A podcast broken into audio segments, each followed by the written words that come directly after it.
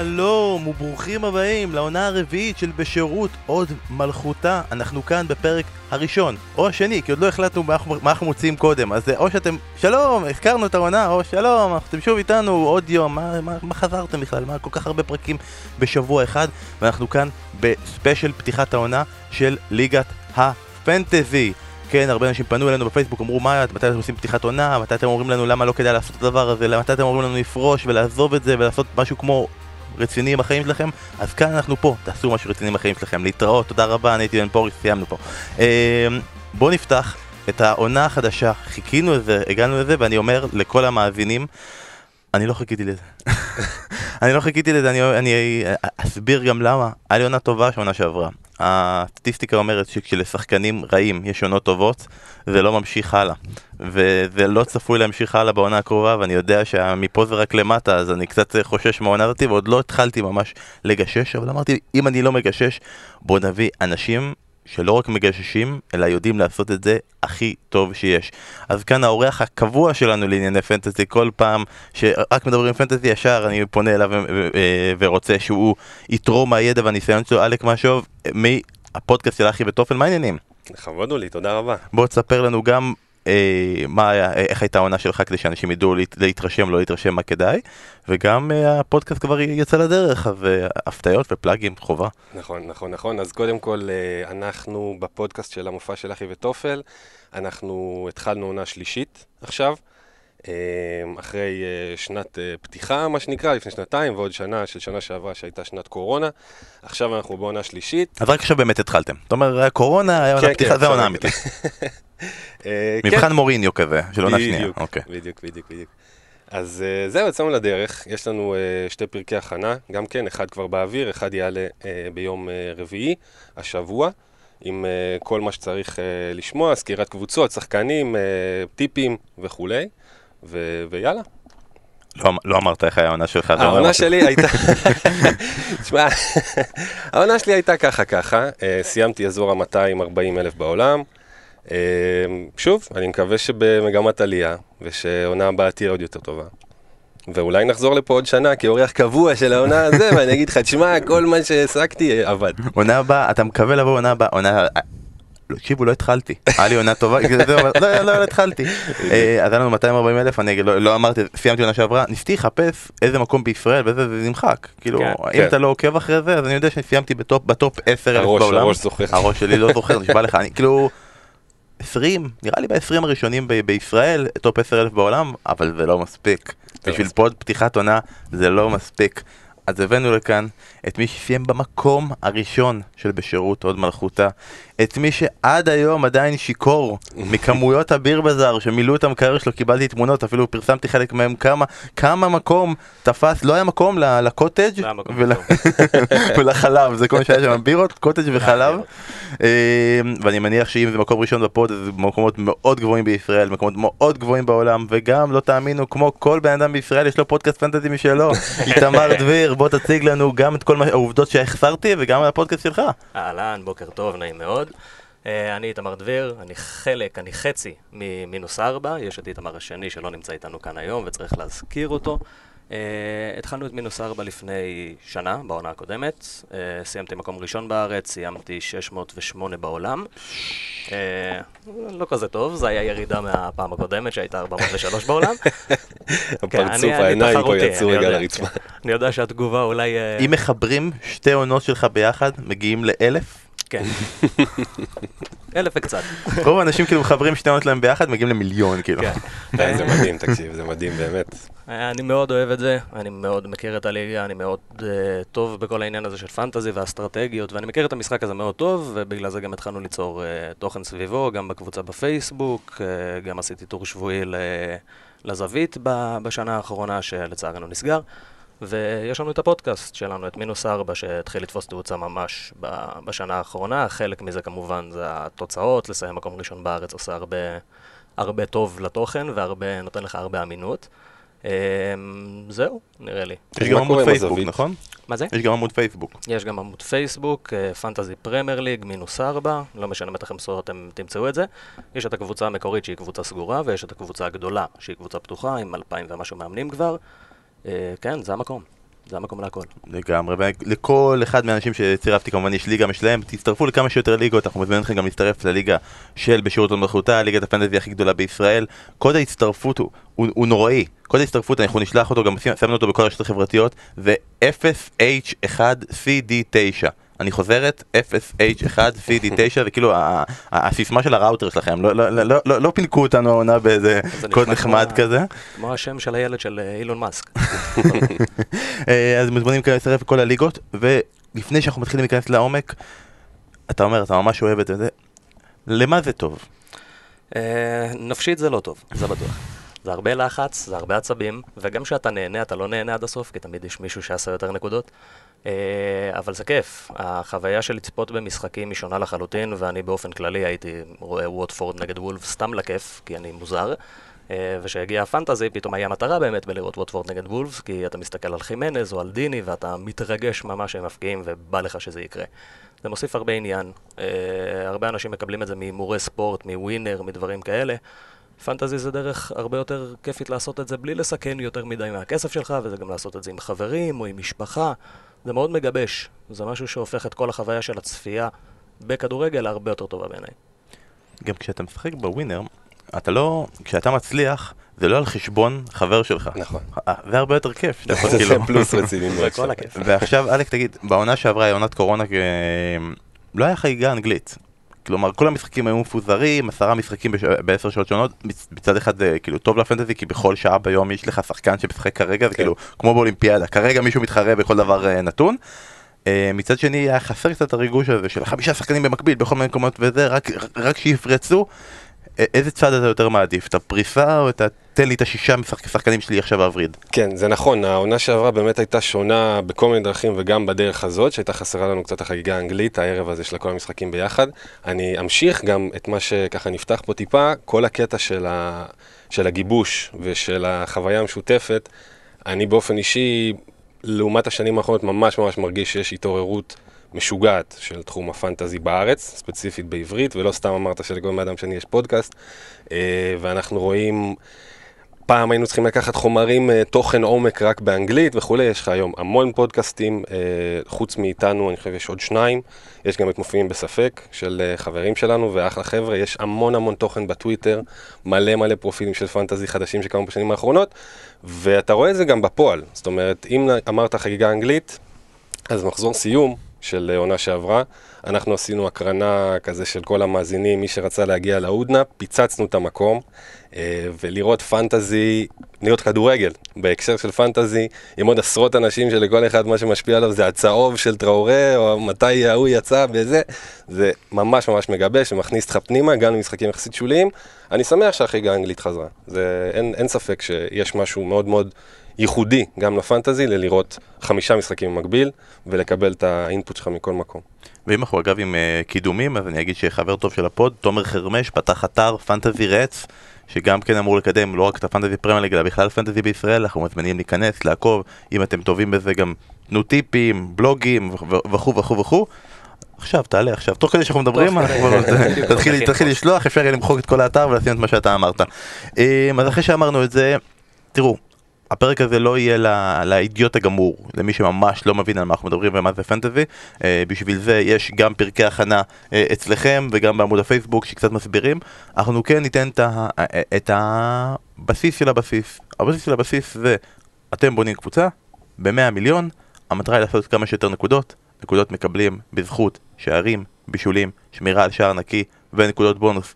וכמובן זה מתפצל לעוד ועוד. לעולם אף פוד לא יסביר לכם מהי נקודת בונוס, נקודת בונוס זה דבר שמופיע, זה כזה, זה הפטריה בסופר מריו, הוא פשוט מופיע, ואתם מקווים שזה יהיה שלוש. אוקיי, זה הסבר, חוץ מזה, אתם עושים חילופים במהלך העונה, יש לכם חילוף אחד בחינם כל מחזור, אם לא עשיתם אותו, אתם יכולים שיהיה לכם מחזור אחרי זה שניים, זה לא מסתבר מעבר לזה, אפשר לעשות כמה חילופים שרוצים מעבר לכך, כל חילוף עולה מינוס ארבע, כן, שם.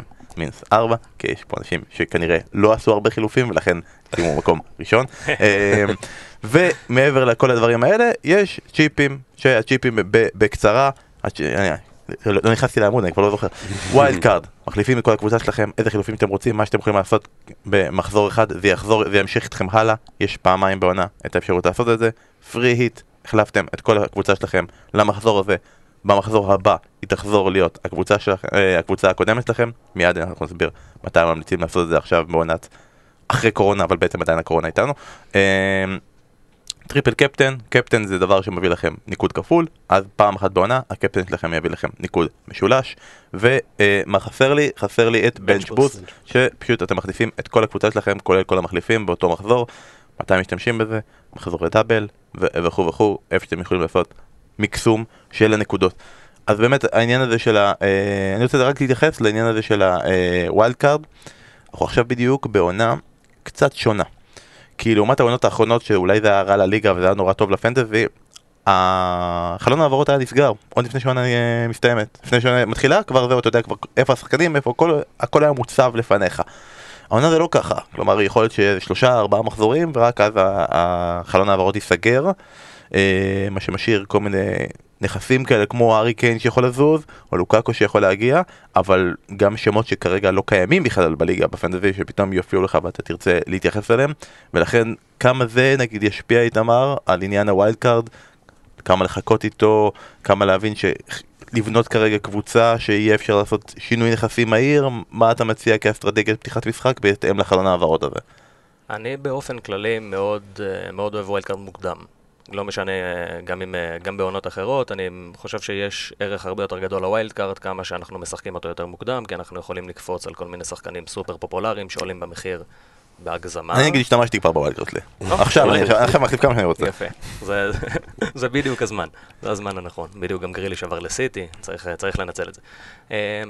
מבחינת הנקודות, יש שתי נקודות שבהן אני תמיד משתמש בווילד קארד, או בנקודה הראשונה או בנקודה השנייה, וזה הפגרות נבחרות. העונה זה בין מחזור שלוש לארבע, ובין מחזור שבע לשמונה. יש גם במחזורים האלה היפוכי מחזורים. אסטון וילה מתחילה מעולה, אחרי זה כל המחזורים שלה על הפנים. צ'לסי, ממחזור שבע שמונה ועלה, יש לה ריצה מטורפת של חמישה משחקים והיא פותחת את העונה מזעזע. יש כל מיני מקומות שאפשר לנצל את זה. זה בדרך כלל גם מתחבר טוב, ובפגרת נבחרות יש לנו שבועיים שבזמן הפגרת נבחרות הזאת בדרך כלל שחקנים נפצעים, הרבה מאוד שחקנים נפצעים, דברים קורים, ולנו זה לא משפיע כי אנחנו בווילד קארד, לא אכפת לנו, כל פציעה זה דווקא לא דבר מבורך, אבל זה יתרון אם אתה על ווילד קארד, בניגוד לחיסרון אם אתה לא על ווילד קארד. ואתה יכול לנצל את העליות מחירים האלה, כי זה בשורה התחתונה בשבועות הראשונים של הפנטזי, הרבה יותר מאמנים פעילים. אנשים מאבדים כזה סבלנות לקראת כזה אמצע העונה, ואנחנו כבר מוצאים את עצמנו עם חצי מהמאמנים שבאמת התחילו. אז התזוזות הרבה יותר גדולות בתחילת העונה, בגלל זה המחירים גם עולים ויורדים הרבה יותר מהר בתחילת העונה. זה זמן לנצל את זה, לדעתי. בגלל זה אני עושה את הווילד קארד מוקדם כמעט תמיד, ואני תמיד חושב גם באופן כללי על הקבוצה שלי לארבעה, חמישה מחזורים קדימה, לא יותר. אני לא מסתכל עכשיו למי יש רצף טוב עד מחזור תשע עשרה, כי זה לכולם אותו רצף, כי כולם משחקים נגד כולם. אבל אני מנסה להסתכל על זה ארבעה, שלושה עד חמישה מחזורים קדימה, תלוי בקבוצה, וזהו. אוקיי, ועכשיו באמת התייחסת לנושא הכסף, אני רוצה להדגיש את הנושא הזה. לפני. עוד לפני שאתה היית הספץ פנטזי של הפוד הזה, יש לנו את הספץ פנטזי האמיתי שלנו, משה דוידוביץ'. אוקיי, ו... הסיבה שהוא לא כאן כרגע, מלבד העובדה שהוא בחול, זה שבעונה שעברה, הוא אמר לי, מה פתאום? אל תביא את בנטקה. סבבה? זה אני רק אומר, אל תביא את בנטקה, לך על זה. אוקיי. זה עלה לי, בזה שהתאמר דביר ניצח בכלליות, כאילו, ההחלטה הרגעית הזאת. אבל בתכלת, מה שרציתי להגיד, הוא התייחס לכסף, ובמחזורים הראשונים, יש משמעות לכסף, ואמרתי את משה בגלל שמשה אתה כזה מתחיל את העונה, אני מאה נקודה שתיים, אני מאה נקודה ארבע, אני מאה שבע נקודה ארבע, כאילו דברים כאלה, זה כאילו הוא אוגר כספים, לא יודע מה זה, הוא עובד בבנק, הוא משהו מושחת שם, כאילו במה שקורה.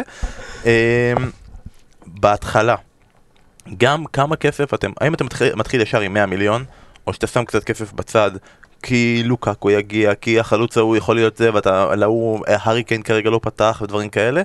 וכמה בהתחלה אתה אה, מביא נכסים, בונה את הנבחרת שלך, בהתאם למי יזוז במחיר. כלומר, לא באמת כזה בא לי עליו, אבל הוא הולך לעלות במחיר, ואני רוצה אותו בשביל הפלוס אה, כסף לי, שיוביל לי לנבחרת יותר טובה בעתיד. כמה אתה חושב על זה בבנייה שלך? כן, אז קודם כל, באופן כללי, אני כן אוהב אה, לשאוף לזה שישאר לי איזה חצי מיליון בצד כל הזמן, בשביל שלא יהיה מצב שאני אוכל להביא שחקן רק במחיר של אותו שחקן שאני משחרר, או פחות מזה. אני מעדיף שיהיה איזשהו leverage ככה או ככה, לאורך כל העונה.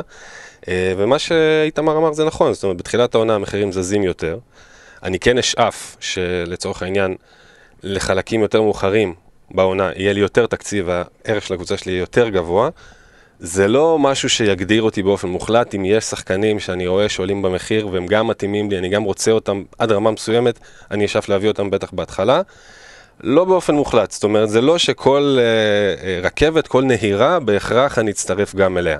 גם כי לא תמיד זה מתחבר לי עם איך שאני רואה את, ה, את הקבוצה שלי, שאני מאמין בשחקן הזה, וגם כי הטעות, אם היא טעות בסוף, היא הרבה יותר כואבת. זאת אומרת, אם עשית ההחלטה בגלל שזה מה שראית מסביבך, ובסוף זה, זה בא והתנקם בך, אתה מרגיש הרבה יותר לא סבבה עם עצמך. אז אני מעדיף שבכל זאת אני אוכל להצדיק לעצמי שכן, גם מביאים אותו והוא לא במחיר, אבל גם אני מאמין בו נגד whatever.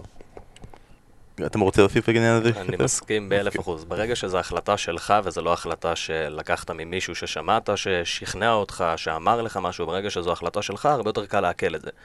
אם אני עכשיו הכנסתי מישהו בגלל שהמליצו לי, ובגלל שראיתי שהוא עולה במחיר, ולא האמנתי בו, ואז זה מתרסק, אז אתה מרגיש פשוט אידיוט.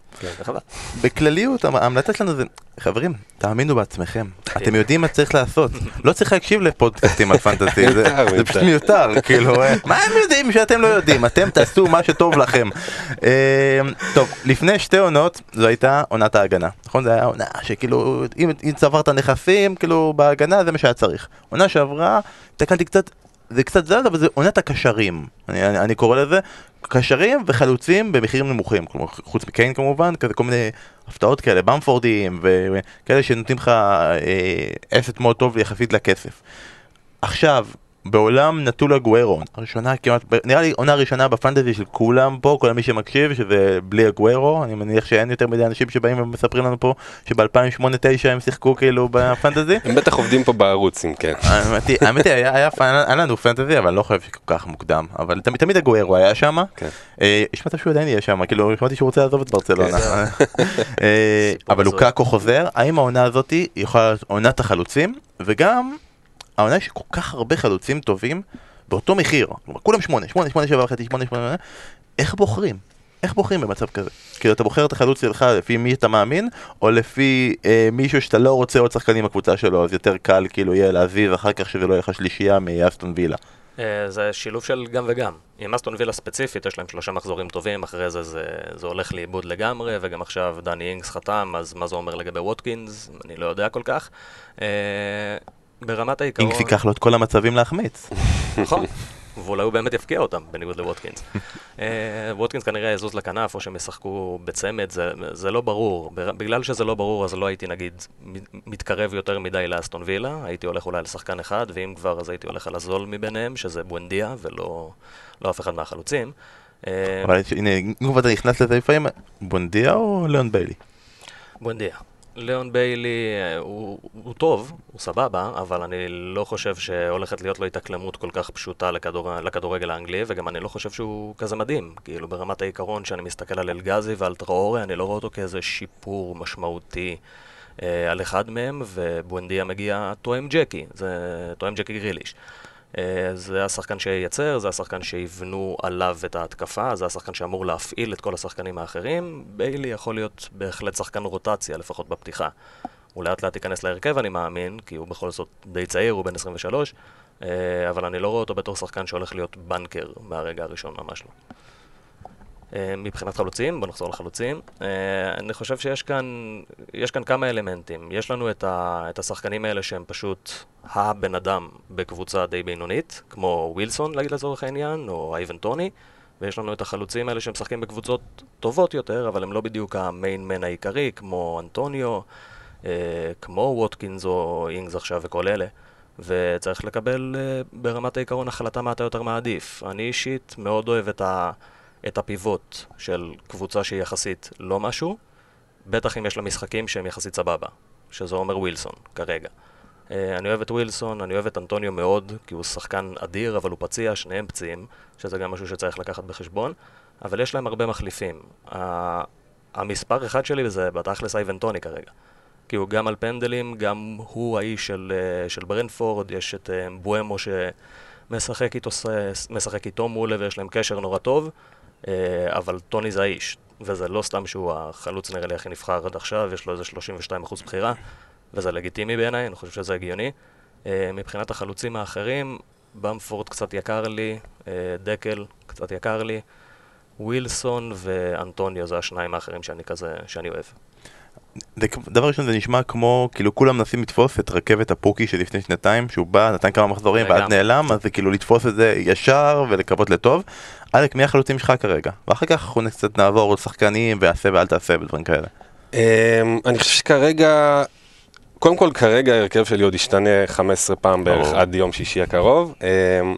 אני כן מאמין שיאנצ'ו לא יזוז משם, זאת אומרת, כי הוא כן נכנס לי בין האלה שהם טובים בקבוצה בינונית ומטה, או אה, כינור שני לקבוצה טובה, אולי מהחוויה של עונה שעברה, שהוא נכנס לי בדיוק בזמן, ו- והגיע, זאת אומרת, התקרה שלו מרגישה הרבה הרבה יותר גבוהה, משל חלוצים מובילים בקבוצה קטנה, אז אני מרגיש יותר בנוח עם יאנצ'ו, צרם לי שהוא קצת לא פתח במגן הקהילה, אבל הוא כן נכנס, נתן את הפנדל, מאמין בקלצ'י, שהוא שחקן מעולה, והוא לוקח הזדמנויות שהוא מקבל אותם. אני גם עם טוני, בינתיים הרבה מהפחד, זאת אומרת, אני אסתכל על המספרים, גם של הצ'מפיונשיפ, וגם אתה רואה אותו, הוא חיה, כאילו אתה, אתה לא רואה אותו מתבזה, מה שלא יהיה, זאת אומרת, מה שהוא יעשה, אולי זה חמש עשרה ו-שבע עשרה, אבל הוא, הוא, הוא יהיה שם, ככה זה מרגיש, וגם קצת מהפחד של ההחזקה, אני אומר, לא, לא שווה לי בשביל שש וחצי לקחת את הסיכון הזה.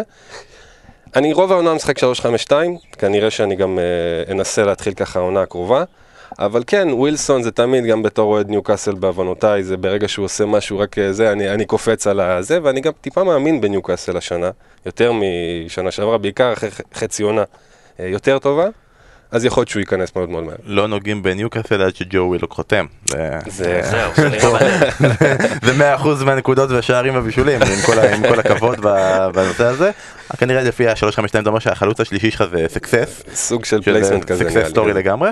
ואם אתה אומר כבר חלוץ, גם הוא חיה וגם לא התבזה, זה טרוידיני. תביא טרוידיני. למה?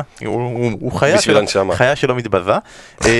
אני החלוצתי כרגע זה לקזט, אבל אמרתי, לא פתחתי עדיין קבוצה, אז האוטופיק בחר בלקזט, אז נראה מה יהיה עם זה. אני רוצה רגע שני שאנחנו בוחר איתכם כמה שחקנים שאני רוצה התייחסות שלכם, וגם אתם יכולים להוסיף גם את ההמלצות שלכם. טיפה טיפים ביחס לעונה שעברה או החוויות הקודמות שלכם למשחק הטועה. טיפים של עשה ואל תעשה, דברים שעולים לכם שכאילו עשיתי, נחוויתי, או לא עשיתי ואני מצטער שאני לא נקעתי בגישה הזאת. תמר, יש לך איזה רעיון כזה למשהו כזה?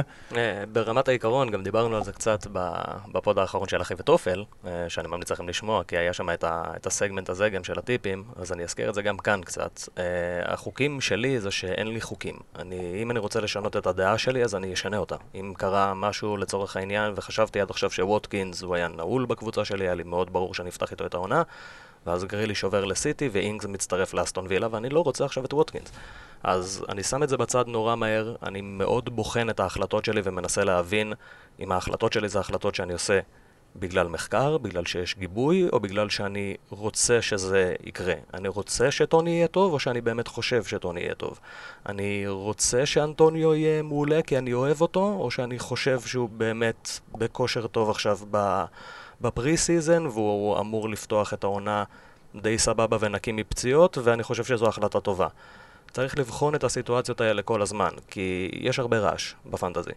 גם פודים, גם טוויטר, גם פייסבוק, יש הרבה מאוד דברים, הרבה מאוד תוכן לצרוך, וזה טוב לצרוך אותו, כי טוב לשמוע דעות, אבל גם צריך לשים לב שאנחנו לא משנים את הדעה שלנו על סמך זה שאנשים חושבים משהו אחר. אתה צריך לבחון שההחלטה היא עדיין החלטה שלך ולא החלטה של מישהו אחר. אז זה משהו שאני עושה, זה הטיפ שהייתי נותן, פשוט לשים לב להחלטות שלכם ולשים לב שם שלכם ולעשות את המחקר שלכם. אני אגיד, ואז אתה יכול להוסיף, הטיפ שלי לעצמי, לא אכפת לי ממכם, זה אפילו שאתם רוצים, אל תעשה דווקא, כי זה נגיד הבעיה שלי, זה, אני תמיד עושה דווקא, וזה בא לידי ביטוי בכבר הסיפור הידוע לפני שנתיים, לא משנה מה הוא יעשה, דה בריינה לא נכנס לקבוצה, כי הוא הכיס אותי, הוא הכיס אותי. מחיץ אותי, זה לא היה הוגן, מה שהוא עשה לנו, אז אנחנו פשוט, פשוט לא הכנסנו אותו לקבוצה בדווקא ושילמנו את זה ביוקר, או עונה שעברה הצטרפות לרכבת גונדואן, הרבה הרבה יותר מדי מאוחר, כי מה, לא, זה, כולם עושים את זה, אני לא אעשה את זה גם. לא, הוא שחקן זול, הוא מצליח קריירה, כולם מביאים אותו, תביא אותו גם, סתם, אפילו אם אתה לא מאמין בו, במצבים כאלה, בעיקר אם אתה כאילו... בעונה מוצלחת, אתה למעלה, למעלה, דרך לשמור את עצמך למעלה, לגדר, לגדר, ודברים כאלה, או אה, כולם הולכים לכיוון אחד, אני הולך לכיוון אחר. לפעמים זה פוגע, נגיד אה, כולם בתחילת העונה, היה זה פריט, שכולם עשו, כי היה זה מחזור קטן, נכון. אמרתי, לא, אני לא רוצה לעשות את זה, וזה הצליח טוב, כי כולם שם נפלו, ולא הצליחו שום דבר, ואז היה, אני עשיתי בפריט במחזור אחר, שהיה די כן, דומה, נכון, אני גם ו- הייתי לך באותו, ותפרנו שם את הלקזט, וזה היה שלוש שלוש בין וסטהאם לארסנל, חג... חגגנו, חגגנו, פסלו גולים וסוצ'ק, אנחנו עכשיו עושים פה סקירה של העונה שעברה. אז זה מבחינתי, לא, לא, לא ללכת דווקא נגד המשחק, אלא לנסות להבין את הסיטואציות ולהבין מתי צריך לזרום עם השחקנים שאתה שונא. כן, אלי. זה נכון, זה, אני גם רוצה להתחבר לזה, זה מאוד נכון, טיפ מאוד מאוד חשוב, אני חושב לכולם, זה, אולי להתחבר לזה קצת, זה לא להיות מקובע. אתה מגבש לעצמך כל מיני אני מאמינים שכאלה, ולפעמים המציאות טיפה משתנה. צריך תמיד לצאת שנייה החוצה מהתמונה, ולמרות שאמרת ככה לפני שבועיים או חודש, יכול להיות שקרו דברים מאז, ושווה לחשוב על זה מחדש. לא כל הזמן לקפוץ מפרח לפרח, אבל כן לדעת שאתה זה. ואני גם חושב שלפחות באופן אישי, אני מרגיש שטיפ חשוב זה לפתוח קלין סלייט. זאת אומרת, גם מול שחקנים. אני יודע שאני, נגיד עם קרסוול, זה עלה לי מאוד. אחרי שנת, לפני שנתיים הבאתי אותו והוביל לי בעיקר מינוס אחדים ואפסים, וכשהוא עלה הוא נשאר בספסל, וכשהוא נתן נקודות הוא לא זה. ואז שנה שעברה פשוט לא הבאתי אותו. והסתכלתי עליו, מביא אחת עשרה בישולים בעונה, קבוצה, קבוצת הגנה מעולה וכולי, שילמתי על זה. אז תמיד צריך לדעת שאוקיי, מתחילים מאפס, שנה שעברה שנת קורונה, יכול להיות שהרבה דברים יהיו שונים, יכול להיות שהקהל ישנה גם את הספיגות וגם את הכיבושים, ותמיד להתחיל סוג של מאפס, לתת הזדמנות, לשחקנים, ואני חושב שזה, שזה משהו שמאפס אותך גם, תמיד לצאת קצת מהתמונה, לא להיות יותר מדי בתוך הזה, זאת אומרת, לחשוב על נתונים, לקרוא, לראות, אבל גם לצאת מהתמונה, לדעת שאם הארי קיין מופיע, אז כדאי להביא אותו, כאילו לא לזכור שלפני שנתיים זה היה ככה ככה. אמרת הארי קיין, בוא רגע, בוא רגע, נתייחס להארי קיין שבחדר, דיברנו על חלוצים, השם לא הושמע. השם לא נאמר, השם לא הוזכר. מהפחד. וכרגע הוא בטוטנאם, האופציה השנייה זה סיטי. זה לא שמדברים, זה או שהוא בטוטנאם או שהוא יעזוב את הליגה ואתם תאבדו שחקן. השחקן שנתן את כמות השנייה הכי גדולה של נקודות בעונה שעברה. כן. למה הארי קיין עדיין לא נאמר, אף אחד לא הזכיר אותו כאופציה שלו בחלוצים, למה אני עם לקזט? למה אתה עם לקזט זו שאלה טובה?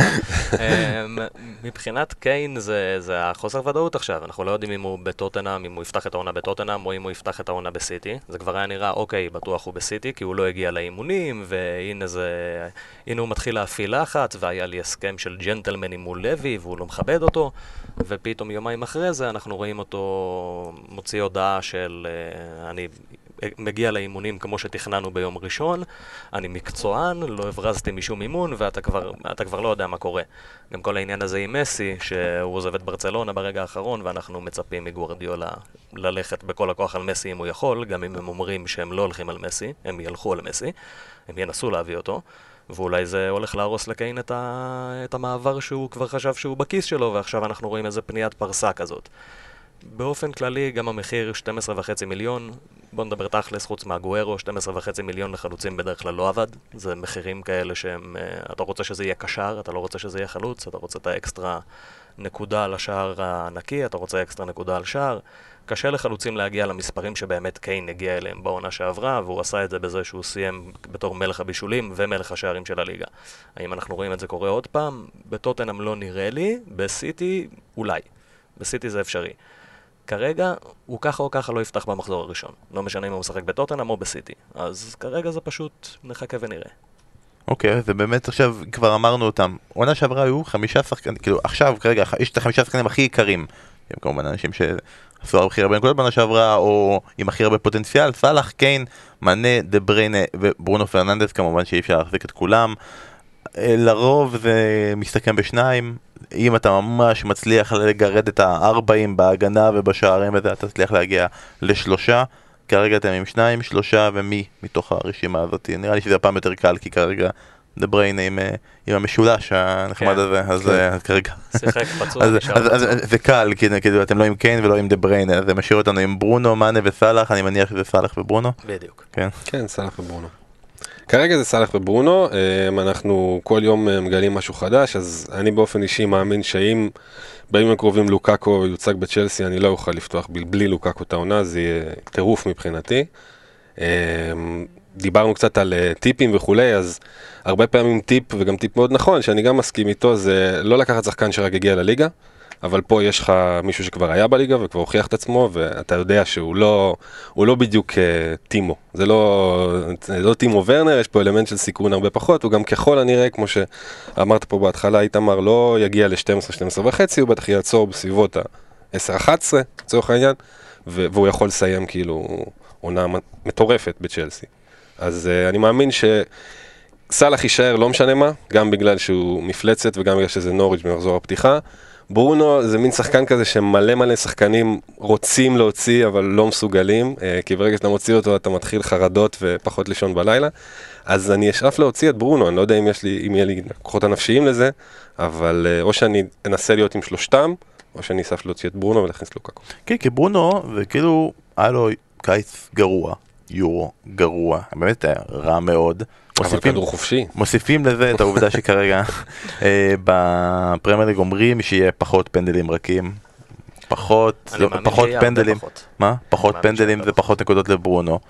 ומאוד מאוד יקר. והביאו שחקן התקפה חדש, נוסף, דנדש, שכרגע אני מניח שלא הרבה רצים עליו מהטיעון שאמרת שלא מביאים שחקנים שהרגע יצטרפו לפרמייר ליג, אז רוצים לראות קודם כל איך סנצ'ו ייראה, דווקא הוא במצב טוב, כי נגיד כרגע רשפורד פצוע, אז האגפים יותר פנויים, יכול לשחק הוא וגרינווד בקלות, עם כל עוד מרסיאל לא ללכת צדדים, אני מניח שסנצ'ו יועדף על מרסיאל בדברים האלה, אז למה עדיין ההידבקות בברונו? זה פחד נטו או אמונה? זה, זה גם אמונה, העניין עם הפנדלים, אני רוצה לחזור לזה קצת, כי העניין עם הפנדלים יותר גדול לדעתי ממה שאנחנו חושבים. כי מה שראינו בעונה שעברה, שזה לא רחוק, מתי שהיה את העניין שהכניסו את עבר, והשופטים סוג של ראו את זה כמו ערעור על הסמכות שלהם, ראינו אותם פשוט נותנים כל פנדל שנכנס לחוק היבש בתור פנדל, והיה לנו במחזורים הראשונים שמונה פנדלים בכל מחזור. אני חושב שעכשיו אנחנו נראה בדיוק ההפך. כי עכשיו זה עניין כזה, אנחנו רואים את השיפוט באנגליה לוקח את הקיצון, תמיד. אומרים להם עכשיו אל תתנו פנדלים רכים, אין שום בעיה. ינגחו למישהו בפנים באמצע הרחבה, ידרסו אותו, יירו בו ברחבה, לא יתנו פנדל. זה מה שאני באמת חושב שיקרה לפחות בחלק הראשון של העונה. אני לא חושב שאנחנו נראה הרבה פנדלים. זה מוריד מברונו.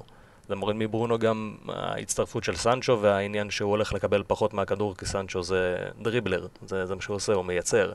גם ראינו שיש בועטי פנדלים נהדרים עכשיו במנצ'סטר יונייטד, סנצ'ו, רשפורד, נהנינו מכולם ביורו. היה נהדר, כן, הם עשו, הם הוכיחו שהם, שהם קרי רוח והם עומדים במצבי לחץ נהדר. ילדים אבל, אז אפשר, אפשר לסלוח להם בינתיים.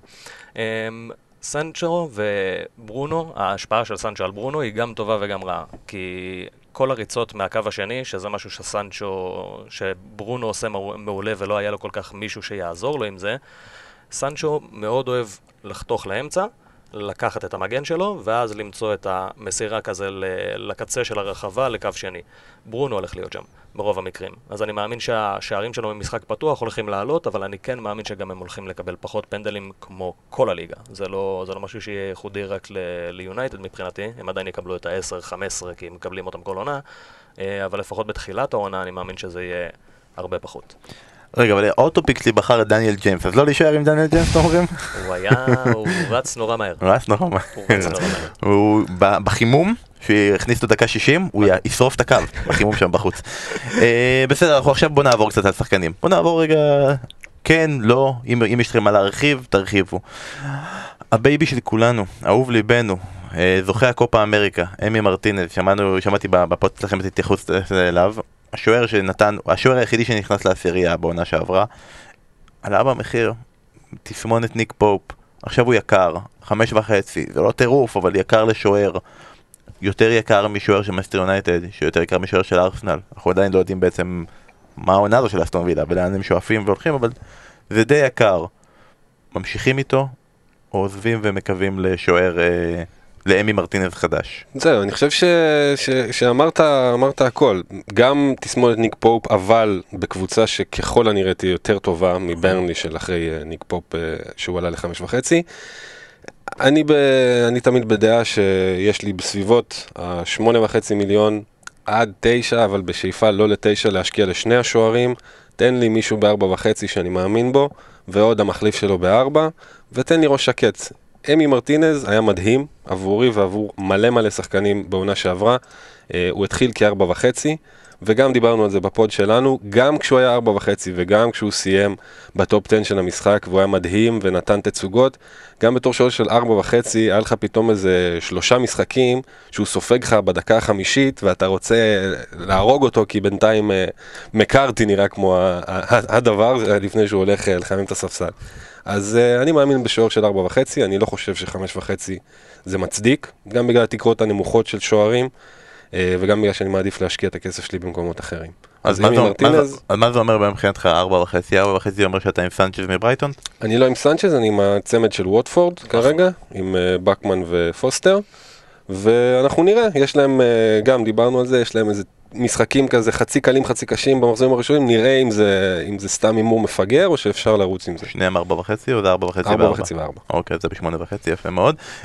יש נראה לי באמת בעיה, וגם שוערים, העונה, אם אני כבר מתרחב ממרטינז, הרבה קבוצות שיש להם כרגע שני שוערים, ולא יודעים מי, מי, מי פותח. אם זה ביונייטד, שאנחנו כולנו מחכים לראות אם דחיה הולך, כדי שאפשר להגיד, הנה אנדרסון, וסטאם פתאום, יש להם פביאנסקי, ויש להם אריולה. מה קורה שם? אי אפשר, אי אפשר לדעת מי יפתח. מה כרגע טקטיקת השוערים שלך? כרגע אני גם עם השילוב של בחמן ופוסטר. באמת? כן, אני מאוד אוהב את בחמן, אני מאוד אוהב את ה... אני אוהב, אני אוהב מאוד את הקונספט של שוער בהגנה שהיא לא משהו. מישהו שיצטרך ל... לעצור, שיקבל נקודות על הצירות. סנצ'ז משחק בקבוצה... מליה כזה. מליה כזה, מליה. בדיוק, בדיוק, זה הכיוון. אז כשאנחנו מסתכלים לצורך העניין על סנצ'ז, סבבה, הוא משחק בברייטון שההגנה שלהם מעולה, בדרך כלל מתי שהוא לא סופג, אז הוא מקבל שש. זה שוער של שש או שתיים, זה מה שאתה תקבל. בחמן, כשאני מסתכל עליו, זה שוער שיכול להיות בין אפס ל-אחת עשרה, וזה טיפה יותר קורץ לי. בטח עם המשחקים של ווטפורד, ואני גם חושב באופן כללי שאנשים לא כל כך מבינים עד כמה ההגנה של ווטפורד הייתה טובה בעונה שעברה. הם ספגו רק שלושים שערים כל העונה, הגנה מעולה, הגנה באמת מעולה. אה, האם זה יתורגם באמת לפרמייר ליג? כנראה שלא באותה מידה, כי בשורה התחתונה חומר שחקנים שם הוא לא איי-איי-איי, אבל אה, אני מוכן לקחת את הסיכון הזה מאשר ללכת עם סנצ'ז, שיש לו גם אופציות יותר מעניינות בהגנה של ברייטון, כמו ולטמן, שאני יכול לסגור את הפינה הזאת שם. אז אני יכול ללכת או לצורך העניין על סנצ'ז וקיקו פמניה, או ללכת על בחמן וולטמן. שזה נשמע יותר מעניין, זה נשמע עם פוטנציאל יותר גדול, למרות שזה סוגר לי את הפינות של שתי הקבוצות האלה, וזה כביכול אותו דבר, רק שזה לא אותו דבר. מבחינת כל, ה... כל מצב השוערים, אנחנו... אנחנו במצב בעייתי מבחינת כל הצמדים האלה. יש לנו את אנדרסון שכביכול אמור להיות שוער ראשון, אבל כרגע יש לו קורונה או שהוא פצוע, אני לא זוכר אחד מהשניים. קורונה. קורונה. יש לנו את דרלו ודוברבקה, ששניהם כרגע בחוץ, אבל גם אנחנו לא יודעים מה יקרה איתם. יש לנו את בטלנד ואת גווייטה. הכל נראה הפוך.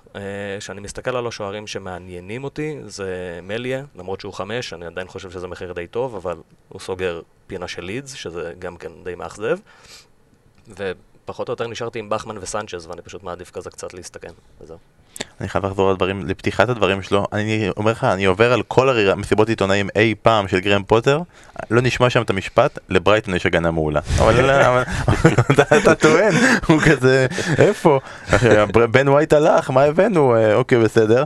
טוב, אנחנו נלך תלך עד קדימה, הגנה, ועכשיו הגנת ליברפול, שהעונה שעברה הייתה מזעזעת, אבל ון דייק חזר, וטרנט אלכסנדר ארנולד הוא המגן הכי יקר במשחק, כמעט כל עונה אנשים פותחים עם השחקן הגנה הזה או איתו עם רוברטסון.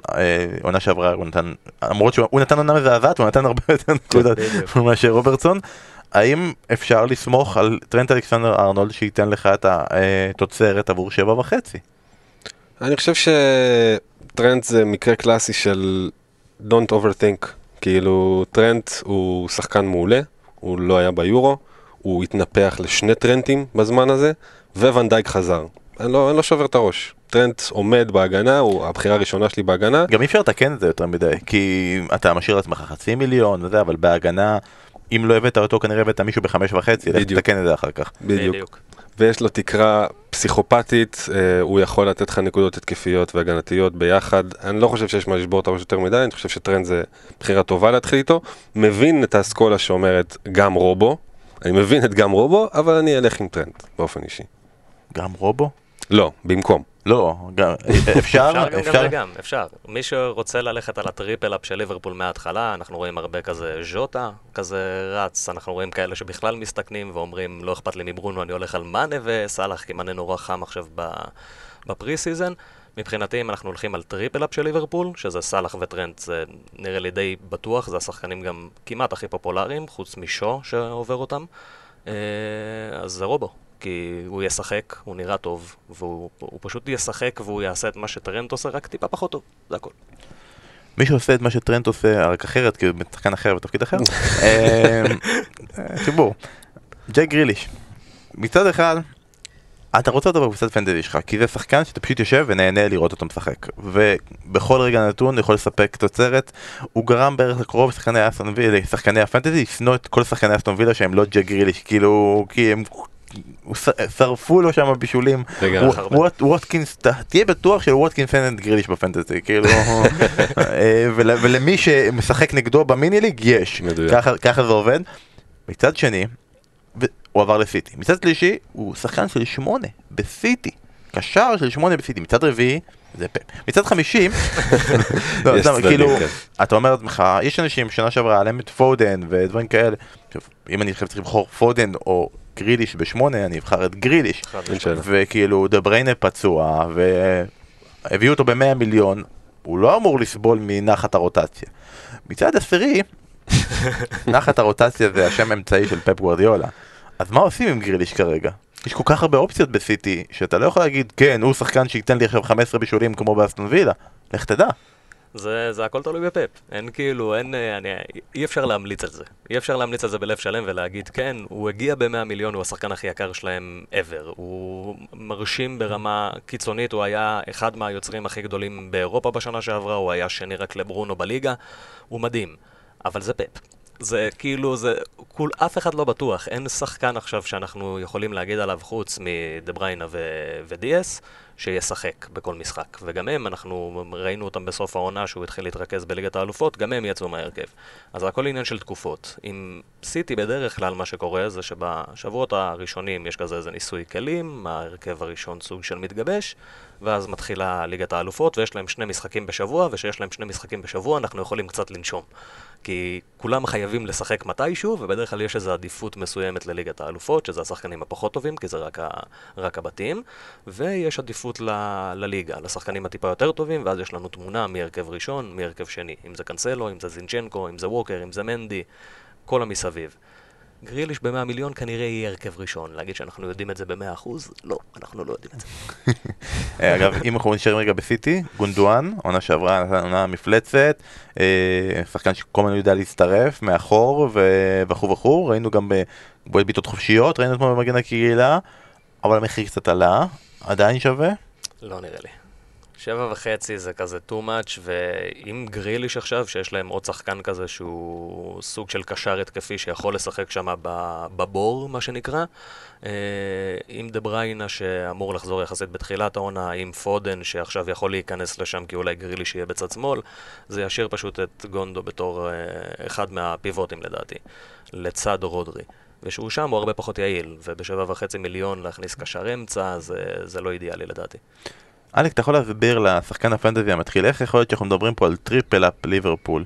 טריפ, אנשים רוצים טריפל של אסטון וילה, צ'לסי עכשיו זה מיליון נכסים, וקשה למצוא שחקן אחד, אחד במאסטר סיטי שאתה רוצה להכניס לתוך ההרכב שלך, באיזה ביטחון מלא?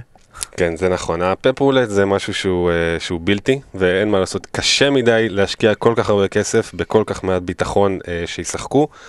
אם אנחנו חוזרים טיפה לטיפים, למשחק, אז קודם כל שישחק. זאת אומרת, זה משהו, זה משהו שאתה תמיד צריך לשים מול עיניך. תהיה בטוח ברמה מסוימת שהשחקן שאתה מכניס, בטח העיקרים, ככל הנראה ישחק. או יפתח, או יעלה בשביל מספיק זמן שייתן לך תוצרת. והרוטציה של פאפ, ברגע שעזבת את אדרסון, דיאס ובחלק גדול מעונה דה בריינה, זה באמת אין לדעת שום דבר. מה שכן נחמד זה שהקושי הזה או הסיטואציה הזאת כן מולידה כל מיני תרבויות מקבילות כאלה, של יש עכשיו, גם יש איזה חשבון טוויטר שמרכז עשרות אוהדים מחויבים מאוד של סיטי שנותנים את ההימור שלהם כל שבוע, ואתה מסתכל על ה, על האחוז, וזה פוגע ברמה לא רעה, לא רע. עכשיו גם תיגעו אותנו בטוויטר באיזה אתר ש, שפותח את זה בכלל לחוכמת ההמונים, וכל אחד נותן את האימור שלו, ואתה אתה רואה... מה, מה קורה? ואז שעה וחצי לפני המשחק, פאפ נכנס, רואה מה כולם שמו ושמו פה. סביר להניח שהוא רשום פרימיום, מנוי פרימיום לאתר. חברים, סטרלינג היה אמור להיות בהרכב, אבל חוכמת ההמונים קבעה שהוא לא יכול להיות בהרכב. בדיוק, אז הכל זה שאלה של האם אתה מוכן להשתתף בניסוי של פאפ וסיטי, ומי שבוחר כן, מוכן לתצוגה של לשים את הביצים בדיוק בזמן נכון על גריליש או על פודן או על מחז. מה שכן, ופה כן אני חושב שצריך להיזהר, זה שבסיטי ספציפית, אם אתה רואה שחקן שנתן הופעה, איזה מחז כזה עם שני גולים ובישול, בוא תתייחס ביתר סייג לדבר הזה. זה לא בהכרח להכניס אותו למחזור הבא. נכון, ואפשר להוסיף, הרבה פעמים אתה מסתכל, הרי משחקי פרי-סיזן זה פרי-סיזן, זה סתם, זה לא אומר יותר מדי, מגן הקהילה אמור להגיד טיפה יותר, כי זה כאילו המשחק הרשמי הראשון, ואז באמת אתה רואה בלסטר, אתה מתחיל להתלבט, הנה אתה אומר לך אולי השנה, הוא לא ישחק עם שני חלוצים, הוא לא ישחק עם אחד, הוא ישחק ככה שמה. בסיטי זה קצת אחר, בסיטי זה כזה, אתה, אתה, אתה, אתה, תיכנסו, אם אתם יכולים להיות בטוחים, אל תכניסו את נייטן אקה. לא משנה מי אתם רוצים להביא במנצ'סטר סיטי, נייטן אקה לא צריך להיות בקבוצה שלך. לברונו פרננדס התייחסנו, לג'יידון סנצ'ו התייחסנו, לרומלו לוקאקו סוג שהתייחסנו, נחכה שהוא יחתום באופן רשמי, ואז נראה גם כמה המחיר, ואז נדע מה המחיר שאנחנו יכולים להביא אותו. סון.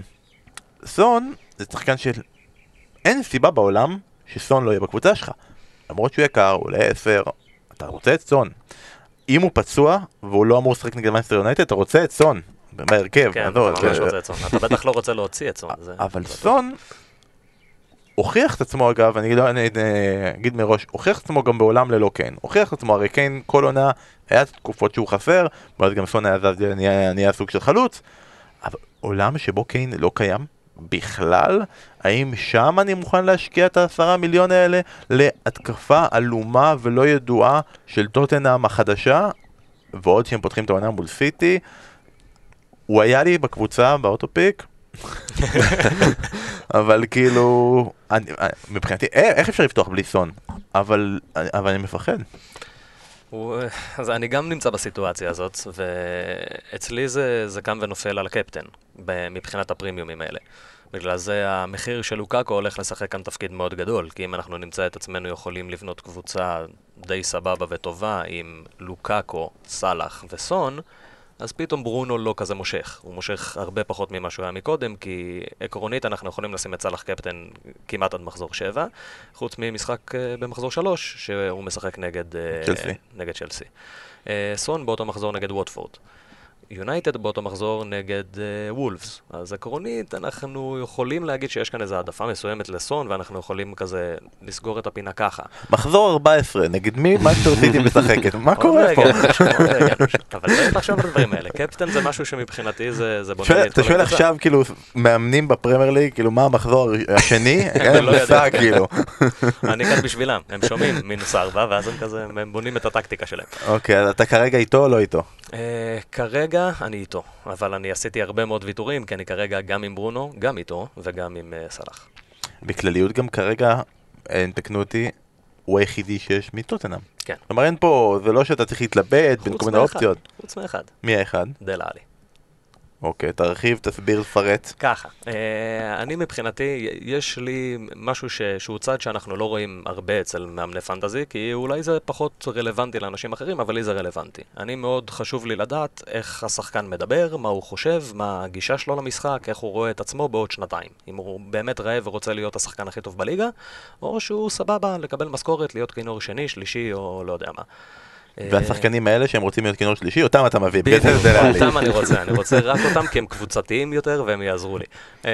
אני מסתכל על שחקן, דל עלי בתקופה הזאת, אחרי שמוריניו קצת שיבש לו את התהליכים, והתהליכים שלו השתבשו הרבה לפני, אנחנו רואים אותו עכשיו גם משחק לא רע בפרי סיזן, וגם ראינו אותו פשוט מתראיין ואומר, אני רוצה, הרבה אנשים מצפים ממני לחזור למה שהייתי, לחזור לעונות הגדולות שלי.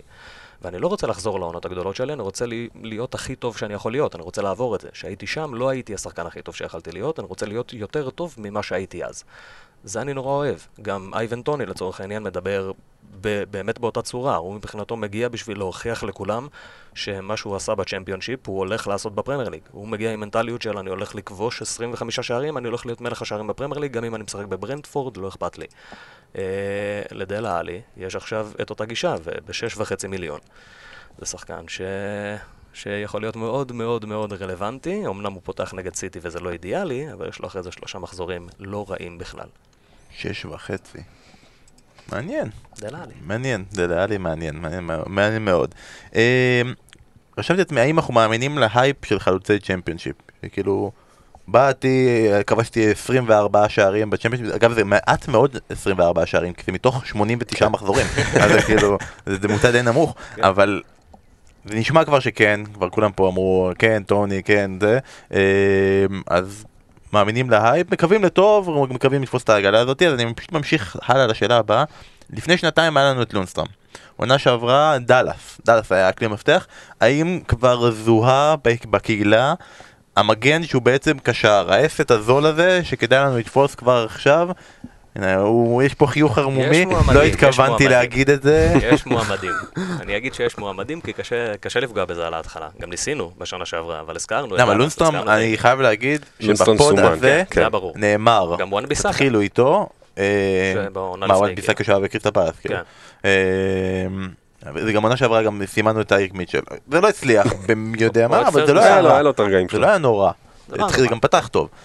אז מי כרגע, מי הארבע הזה? הארבע שאפשר באמת לסמוך עליו שהוא לא פלייס הולדר. נגיד, יש את השמועות לברנדון וויליאמס, שהוא יעבור, נכון? לנוריץ'. כן, אבל זה מסוכן.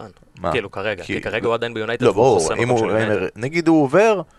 שחקן, מגן שמאלי, יכול להיות גם ימני, ואני זוכר אז שהבאנו איזה אוהד ביונייטד, נוער, הוא היה ימני, שעולה ארבע, אבל מצד שני בהגנה של נוריץ' שהולך לקבל שישייה במחזור הראשון, ומשם להתגלגל, לעומת זאת תראו דלס, איזה כיף זה היה, תענוג.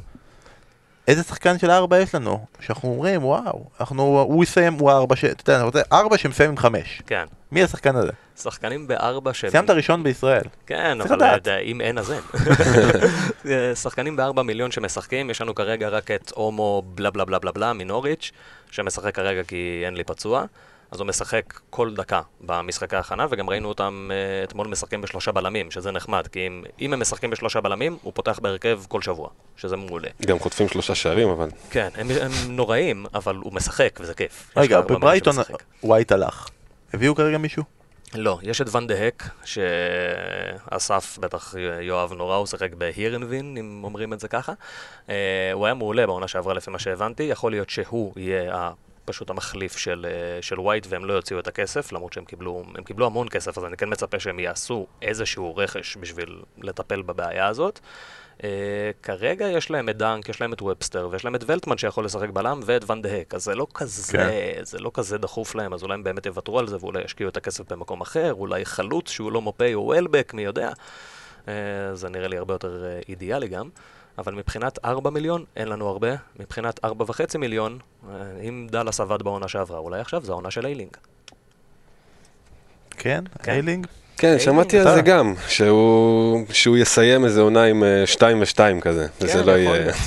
שזה יהיה לפחות משהו, סיים עם אפס ואפס בעונה שעברה, מ-X G I של... כן, הוא היה אמור לתת משהו עונה שעברה. כן, הוא היה צריך לתת... אבל גם בפרק שלנו שהתארחתם, אז איתמר מור, דיבר על אית נורי בארבע וחצי, וזה נראה לי שמה, שמה הרבה יותר פשוט ללכת. כן. זאת אומרת, הממצאים מצביעים לאית נורי, שאם הוא לוקח את ההזדמנות, אז הוא כן סוג של מגן out of position, שיכול לשחק בכנף, שכנראה לשחק בכנף, אם לוולפס זה יתחבר במידה מסוימת, אז, אז הוא, הוא יהיה אחד המרוויחים העיקריים. יש לי הרגשה כזאתי, הפחד לי זה שוולפס זה כזה פרויקט שנגמר, שכזה מאמן פחות טוב, נגמרו לנו פורטוגלים, אין את הפורטוגלים, אין מי להביא, הבאנו את טרינקאו, אתה מביא טרינקאו? לא, מה פחד כזה, והאסטים שהיה להם שאפשר היה למכור לא עשו את זה בזמן. לך תדע מה יקרה עם חימנס, לך תדע מה יקרה עם אדמת ההורה, הם מפחידים אותי. כאילו, זה, אתה, כשאתה מביא שחקן מוולפס, אתה כאילו מביא אותו מתוך מחשבה שהם טופ עשר. כן. והרגשה שלי שהם לא, לא, לא, כן. לא יהיו טופ עשר. לא. עכשיו, אתה עדיין בארבע וחצי שווה להביא שחקן גם לא מטופ עשר, כן. אבל כל השאר, נגיד, אין מחשבה להביא את חימנס.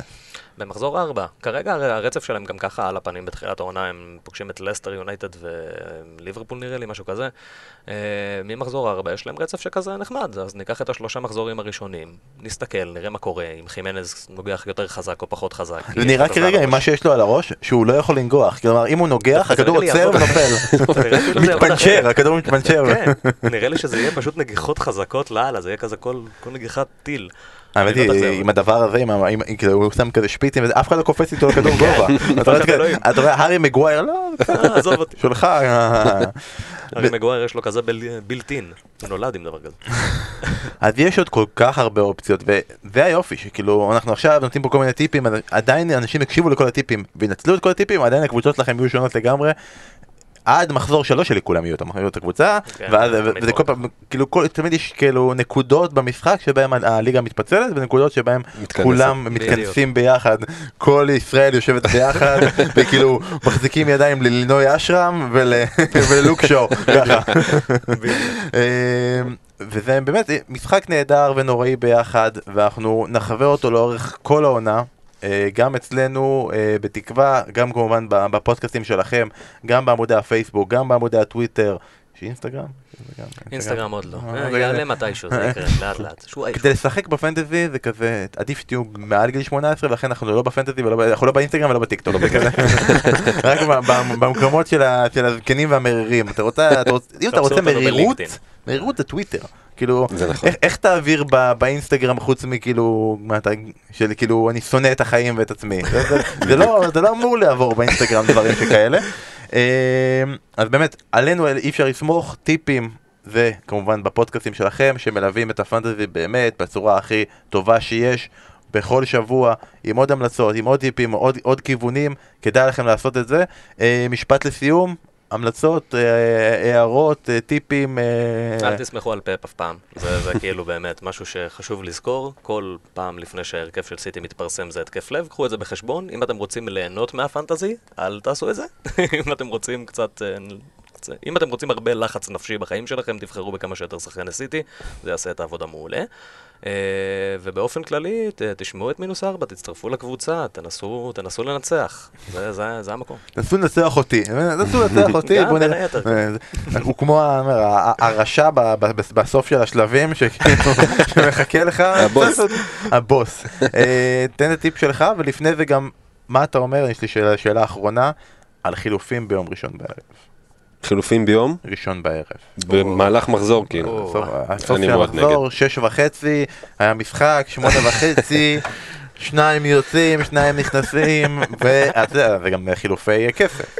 כן, זה גם, זה נכון. בגדול אני די נגד, אני חושב שחילופים במהלך מחזור, בתחילת מחזור, זה הרבה אלמנט של לחץ ומגיע בעיקר מבחוץ ופחות מבפנים. לפעמים זה מצליח, לפעמים זה נכון, בטח משיקול כסף, אני לא אומר באופן חד משמעי זה לא נכון, אני מעדיף להימנע, אני מעדיף להחליט על החילופים שלי מתישהו או במהלך המחזור או לפני, ולבצע אותם כזה יום יומיים לפני הדדליין, לא ממש ממש סמוך הדדליין, ובטח לא בהתחלה של המחזור, אבל שוב, יש מקרים יוצאי דופן. אבל כן, אני חושב שעיקרון מאוד מאוד חשוב, שמידע יותר חשוב מכסף הרבה מאוד, בהרבה מאוד חלקים של העונה. אני מעדיף לדעת בסופו של דבר את מי אני מכניס, אתה יודע, גם הניסיון, הוא מר, היה לי פעמים שהכנסתי את ג'וטה אחרי שכבר לא יכולתי יותר, והוא נפצע ממש כמה דקות אחרי זה, ולא חזר כמה חודשים, אז כן, אני מעדיף שלא, מעבר לזה טיפים, תשמע, זה, זה, זה אומנם קל להגיד קשה לעשות, אבל אני חושב שכן, תהנו מההצלחות, לא יותר מדי ל- לקחת ללב את הכישלונות, כי יהיו גם השחקנים הכי טובים, גם מקום ראשון בעולם, יש לנו מחזורים גרועים, ומתקדמים מזה ויוצאים מזה. התמונה הגדולה יותר חשובה, בגדול זה כיף. בסופו של דבר זה כיף. כן. טיפים אחרונים שלי. אחד, צלמו מסך. חשוב. ביום הזה, היה לי יום אחד בעונה שעברה, שהייתי במקום ראשון בישראל. צלם מסך. צלם מסך, תפיץ, תכניס לתוך הקורות חיים, תוסיף בתמונות. זה טיפ ראשון. דבר שני, כשאנחנו נעלה את הפרק הזה, אני מבקש, תעלו את הקבוצות שלכם. תעלו תמונה של הקבוצה שלכם כרגע, ואנחנו כבר אומרים, זה לא הקבוצה שיהיה להם בשבת. לא. אני הולך לרמות כל כך הרבה. אני פשוט יעלה קבוצה מזויפת לחלוטין, ונראה מנופלת. אתה לא צריך, כי אתה יכול לתת את הקבוצה שלך עכשיו, ואנחנו פשוט נראה מיום ראשון, סלש שני, סלש שלישי, מתי שיהיה לנו את הפרק, עד יום שבת בשעה אחת שהדדליין נסגר, מה שינית פה? נסגר בשישי. למה? אה, יש ארסנל ברנטפורד. אה, נכון, יש ברנטפורד ארסנל. אנחנו תשע בערב שישי. לא דיברנו על ארסנל. אה, מה יש לדבר על ארסנל? לא כזה מפתיע. למה? אני... יש שם נגיעות השנה, נגיעות... בן ווייט וצ'יימברס. הנה, בואו, הנה, אתם רוצים איזה משהו שונה? צ'יימברס. למה אנחנו לא רוצים... סמיטרו זה יכול להיות מעניין. זה סיכונים נמוכים, זה מה שנחמד בסיכונים של ארסנל, זה לא עכשיו לשים תשעה מיליון על הקזט או שנים עשר מיליון על אובמיאנג בקישור, שעכשיו בקישור הוא יעשה פלאים. אז תשים חמש וחצי על סמיטרו, תראה מה קורה נגד ברנפורד, תנוע קצת ימינה קצת שמאלה. לא שש וחצי על סאקה.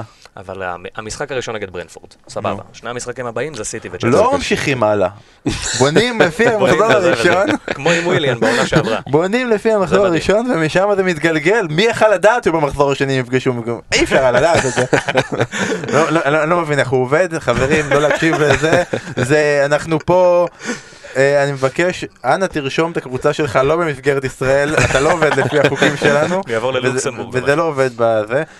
אגב, אם אתם עדיין רוצים, אתם הגעתם לחלק הזה ואתם רוצים לתת חסות לליגה שבשירות המלכותה, אין לנו כרגע בירות, אז אם אתם רוצים להציע לנו אופציות שאנחנו נוכל להציע לקהל המאזינים, אנחנו מאוד נשמח.